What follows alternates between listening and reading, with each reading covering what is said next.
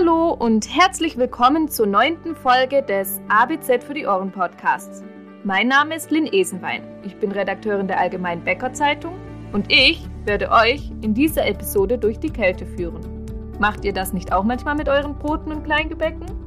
Ihr könnt euch vielleicht jetzt denken, dieses Mal geht es um Kälteanlagen.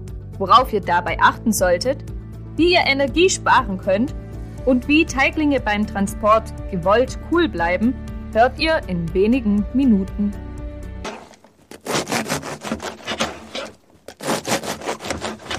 Kleingebäck wird in den meisten Bäckereien auch über Kälteanlagen geführt. Dagegen stehen der Kühlung von Broten viele Bäcker eher skeptisch gegenüber, da Ganzbrote einen hohen Energieeinsatz für den Wärmeentzug erfordern und häufig qualitative Nachteile auftreten können. Generell können aber alle Brote über Kälteführung hergestellt werden. Dinkellastige Brote lassen sich besser herstellen als roggenhaltige und Vollkornbrote, sagen Experten. Bei frischen Roggenmischbroten, die mit Sauerteig geführt sind, raten Anlagenhersteller von der Kälteführung ab, unter anderem wegen des säurebetonten Geschmacks. Direkt geführte Roggenmischbrote könnten hingegen über Kälte geführt werden, ohne dass sich die Säure verstärke. Bäckermeister Daniel Link von der Bäckerei Link aus Drossingen produziert vorrangig Brote aus Weizenmehl über Kälteführung. Er arbeitet mit einer individuell geplanten Kälteanlage, bestehend aus drei Schockfrostern, einem Gärunterbrecher Vollautomat, einer Backwarenkonditionierungsanlage und einem Arbeitsverpackungsraum. Die Investition hat sich für den Familienbetrieb gelohnt. Mit der Anlage kann Link von der Nacht in die Tagarbeit gehen. Außerdem wurden Produktion und Verkauf dadurch entkoppelt. Die dort produzierten Teiglinge werden nachts abgebacken und am nächsten Tag nach Bedarf in die fünf Filialen geschickt, sodass die Kühlung dort entfällt. Meist regelt Link die Temperaturkurve manuell. Nachmittags stellt er auf Automatikbetrieb und kann dann gehen. Die Anlage spare auf jeden Fall Arbeitszeit, weil er größere Chargen produzieren kann, sagt Link. Mit Kältetechnologie sparen lässt sich aber auch im Hinblick auf die Energie. Das kontrollierte, kühle Gären bei möglichst kleinen Temperaturdifferenzen bringt laut Herstellern eine Energieersparnis von 30 bis 50 Prozent gegenüber der klassischen Teigführung, da der energieaufwendige Phasenübergang von flüssigem Wasser zu Eis im Teigling entfällt.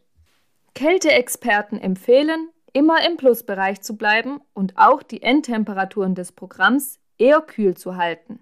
Extreme Temperaturkurven, etwa von minus 18 Grad Celsius auf plus 35 Grad Celsius, wie sie früher laut Herstellern oft gehandhabt wurden, sind heute nicht mehr zeitgemäß. Denn das kostet vor allem unnötig Energie.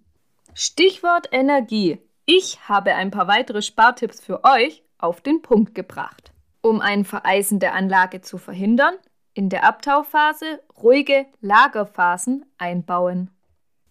Bei Neuinvestitionen in eine Kälte-GUV-Anlage Sichtfenster in der Tür einplanen, um unnötiges Türöffnen für die Sichtkontrolle zu minimieren.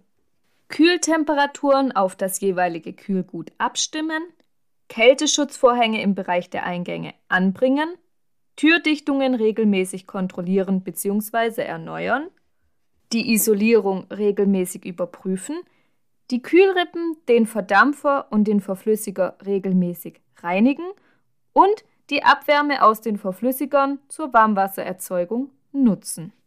Und jetzt springen wir mal gedanklich zurück zum Anfang dieser Episode. Erinnert ihr euch, dass Bäckermeister Daniel Link dank seiner Kühlanlage von der Nacht in die Tagschicht wechseln konnte? Ja, denn das gelingt auch Thomas Höhnen von der Bäckerei Höhnen in Kempten-Tönisberg dank seiner Kälteanlage. Grund für die Investition in eine solche Anlage? Der Betrieb war an der Kapazitätsgrenze angelangt und benötigte dringend eine Erweiterung der Kühlfläche. Nun müssen die Brötchen nicht mehr nachts produziert werden. Das Team von Bäcker Höhnen arbeitet jetzt in einer Tagesschicht, startet mit der Produktion um 7, arbeitet bis 16 Uhr. In die drei Anlagen kommen alle 98.600 Brötchen, wie Weizen- und Dinkelbrötchen, die am nächsten Tag in den 39 Filialen gebacken werden. Trotz mehr Produktion, die das Unternehmen mit der neuen Anlage auffahren kann, braucht Höhnen in seinen Filialen keine besondere Kälteausstattung mehr. Gekühlt werden die Teiglinge dort mit normalen Kühlschränken bei 4 bis 5 Grad, allerdings in einem eigenen Kühlraum. Die Mitarbeitenden der Bäckerei achten darauf, dass Feingebäck, Snacks, Wurst und Käse in separaten Kühlschränken gekühlt werden. Hintergrund auch hier Energieeinsparung. Wichtig ist laut Anlagenherstellern grundsätzlich eine sortenreine Kühlung. Teiglinge sollten nicht zusammen mit Rohstoffen wie Wurst und Käse gelagert werden, denn dadurch besteht die Gefahr, dass die Tür der Kühlung zu oft geöffnet wird. Jede Öffnung schadet den Teiglingen. Aber halt, haben wir nicht noch einen Schritt übersprungen? Zwischen Produktion und Lagerung in der Filiale steht doch noch der Transport. Idealerweise gelingt dieser auf Dielen. Der Dielenstapel wird dann im gekühlten Transporter in die Filiale gebracht. Bei nur angegarten Teiglingen können die Dielenstapel auch in Thermoboxen transportiert werden.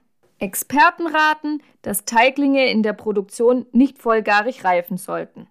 Toleranzen für die Transportzeit zur Filiale und das Zwischenlagern der Teiglinge in der Filiale bis zum Backen sollte das Personal berücksichtigen.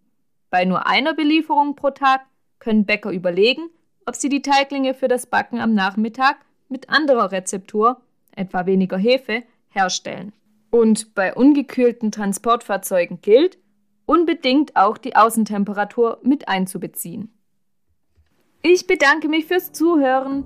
Die nächste Episode wartet dann ab dem 15. Oktober wieder mit einem spannenden Thema auf euch. Um die Zeit bis dahin zu überbrücken, hört gerne in unsere vorherigen Folgen rein. Dort haben wir viele wertvolle Tipps für euch. Reinhören lohnt sich.